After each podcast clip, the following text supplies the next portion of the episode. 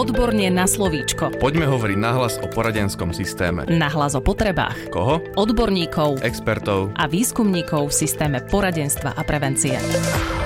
Moje meno je Darina Mikolášová a veľmi rada vám predstavím ďalšiu zaujímavú osobnosť. To je doktor pedagogiky Robert Tomšík, PhD. Pozdravujem vás a vítajte v štúdiu. Ďakujem. Vy ste jedným zo služobne najmladších zamestnancov. Aká bola tá cesta do výskumného ústavu detskej psychológie a patopsychológie vo vašom prípade? Tá cesta bola trošku komplikovaná, by som povedal. Ja som pôsobil e, na univerzite nejakú tú dobu, kde nebol som zrovna spokojný s výkonom práce, e, lebo tam išlo aj o pedagogickú činnosť, aj o vedeckú výskumnú činnosť ale vždy som sa chcel venovať výlučne tej vede a Woodpub mi to vlastne teraz e, ponúka venovať sa výlučne len tomu, čo, čo naozaj mám rád, čo sú vedecko-výskumné práce, štatistika, metodológia. Kým na univerzite toto bolo iba, iba čiastočne.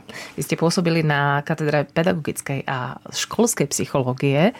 Je dôležité, aby bol výskumník stále v kontakte s praxou aj so študentami, alebo je to v poriadku, aj keď to tak nie je?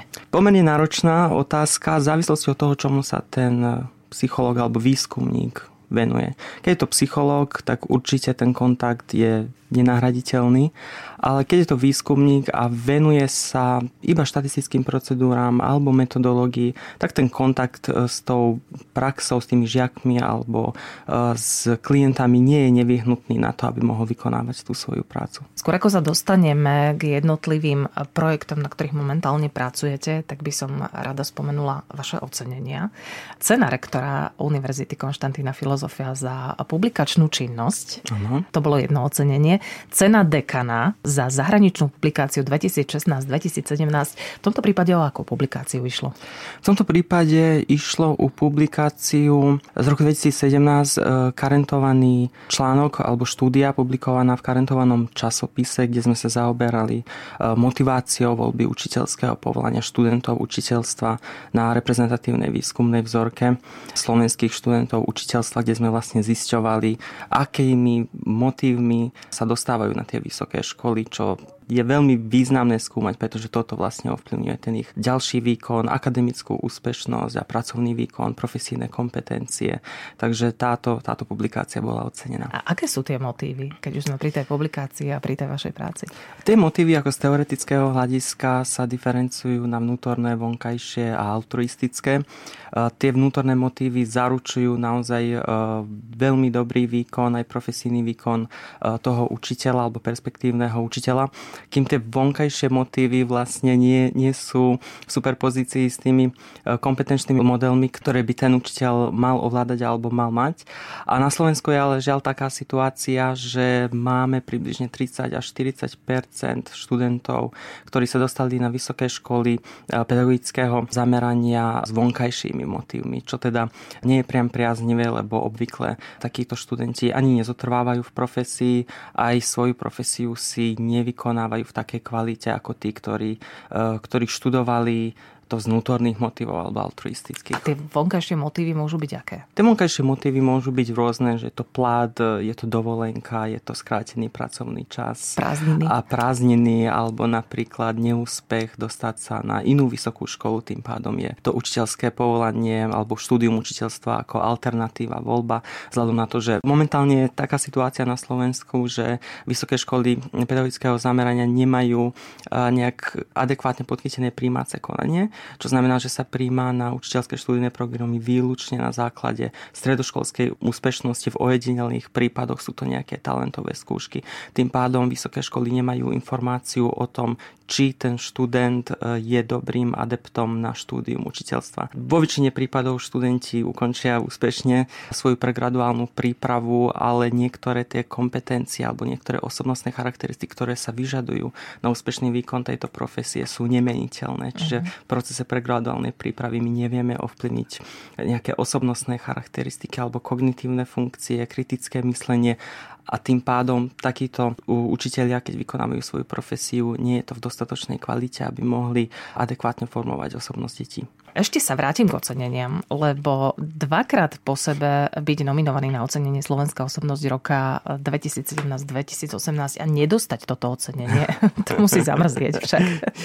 Um, môže sa povedať, že, že určite zamrzelo, ale nebol to až taký problém, lebo tá, tá konkurencia je naozaj, naozaj silná a len byť nominovaný z naozaj veľmi veľkého počtu tých študentov alebo adeptov je, je veľmi dobré, lebo približne 80 ocenení ročne sa dáva, čiže z toho celého počtu študentov, ktorí sú na 10 tisícky, byť e, jeden z vyvolených 100 alebo 50 je, je veľmi dobré, Určite, že niekto áno. ocení tú prácu. Nedávno ste sa vrátili so psychologičkou Evou Rajčániovou z 10. ročníka Česko-Slovenskej psychologickej konferencie.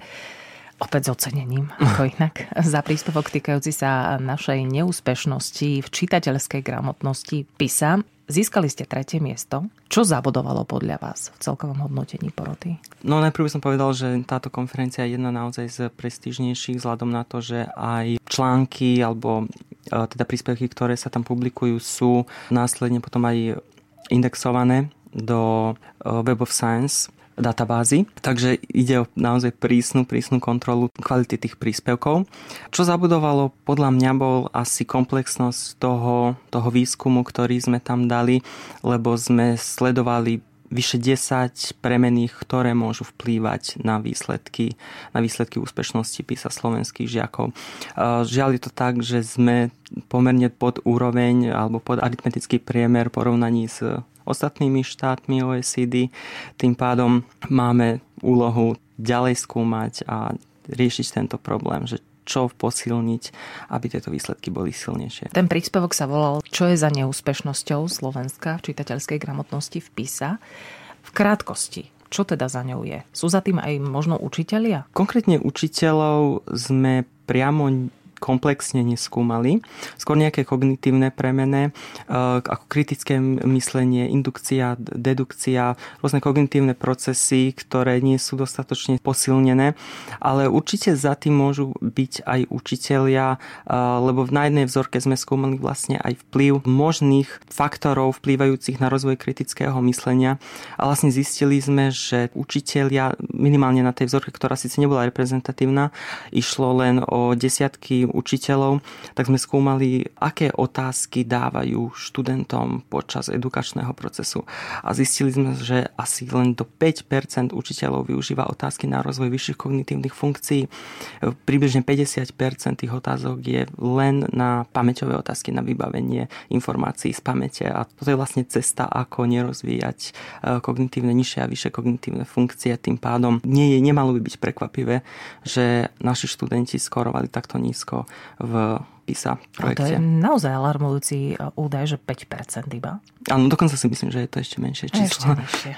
Vo výskumnom ústave detskej psychológie a patopsychológie pôsobíte na oddelení základného aplikovaného výskumu. Konkrétne ste vedúcim oddelenia psychodiagnostických nástrojov. Ano.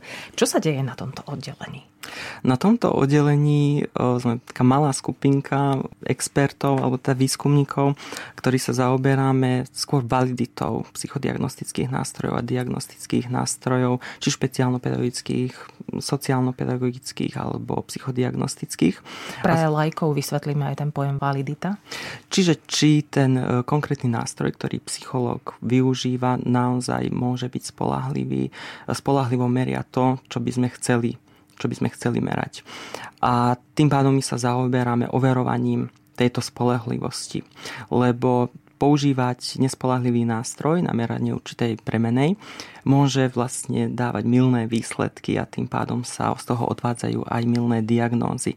A môže sa stať napríklad, že študenta, ktorý má, alebo žiaka, alebo dieťa, ktorý má špeciálne výkonno-vzdelávacie potreby, nezaradíme do adekvátnej triedy, alebo žiaka, ktorý ho nemá, tak ho označíme ako žiaka so špeciálnymi výkonno-vzdelávacími potrebami. A preto je veľmi dôležité, aby tieto psychodiagnostické nástroje boli aktuálne a mali adekvátne normy, ktoré zodpovedajú dnešnej populácii a spolahlivo merali to, čo psychológ chce zmerať. Ako to zaručujete, aby boli aktuálne? Zaručujeme to tým spôsobom, že buď meráme súbežnú validitu, čiže e, výskumný nástroj, ktorý už je validizovaný, tak ho porovnávame, zistujeme koreláciu e, s tým, ktorý chceme validizovať, alebo sú rôzne štatisticko-matematické metódy, ktoré nám vedia povedať, že či vnútorná konzistencia toho diagnostického nástroja je narušená alebo nie. No, musím spomenúť, že vy ste metodológ štatistik. Ťažká to práca však.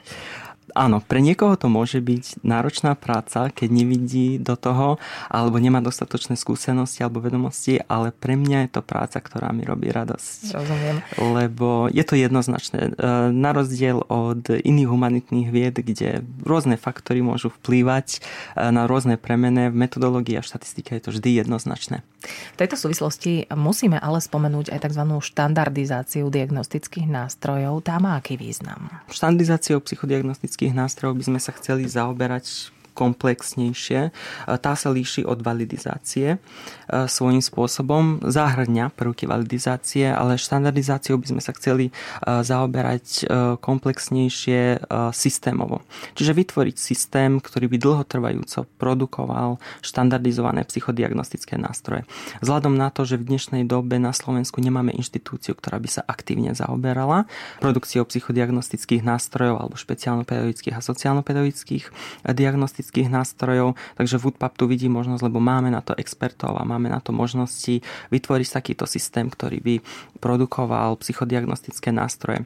Ten význam je hlavne ako pre psychológov, ale hlavne pre pre klientov, či deti alebo dospievajúcich, pretože proces štandardizácie e, nejakého nástroja si zahrňa rôzne prvky a to je aj zistenie validity, spolahlivosti, reliability toho diagnostického nástroja, získanie noriem, overenie vnútornej konzistencie a následne používa tento psychodiagnostický dotazník alebo iný diagnostický dotazník psychológ, ktorý môže tým pádom adekvátne určiť diagnózu a to je to je veľmi dôležité, lebo milné diagnózy tým pádom môžeme nálepkovať niektoré dieťa bezúčelovo. Mm-hmm. Vy ste mi spomínali, že potenciálne sa chcete zamerať aj na vysokoškolákov. Áno. Je to tak. Čo všetko budete skúmať? Potenciálne by sme sa chceli zamerať aj na vysokoškolákov. Nechceme svoju pozornosť centrovať výlučne len na deti, ale aj na iné faktory, ktoré dieťa alebo formovanie osobnosti dieťaťa môžu ovplyvniť. Okrem samozrejme toho primárneho prostredia, čo je rodina, veľký vplyv na formovanie osobnosti detí majú vlastne aj učitelia. Ako sme hovorili predtým, e, zisťovanie tej motivácie a iných prvkov, ktoré vplývajú na výkon e, pedagogického zamestnanca.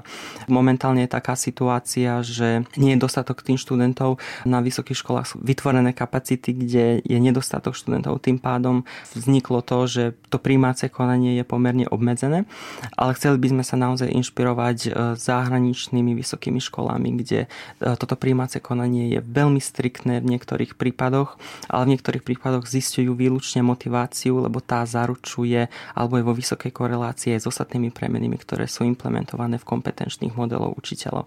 Týmto by sme zaručili, samozrejme to je dlhodobý proces, to je veľmi dlhodobý proces, ale týmto by sme zaručili, že vysokú školu alebo teda povolanie učiteľa by naozaj vykonávali len tí, ktorí majú o to záujem a ktorí majú kompetencie na to a toto by malo priamy dopad vlastne aj na formovanie osobnosti dieťaťa. Budeme pozorne sledovať vašu prácu a samozrejme referovať o vašich výsledkoch. Našim hostom dnes bol doktor pedagogiky Robert Tomšík. PhD z Výskumného ústavu detskej psychológie a patopsychológie. Ďakujeme veľmi pekne. Ďakujem aj. A ďalší podcast pre vás pripravíme opäť o týždeň. Odborne na slovíčko.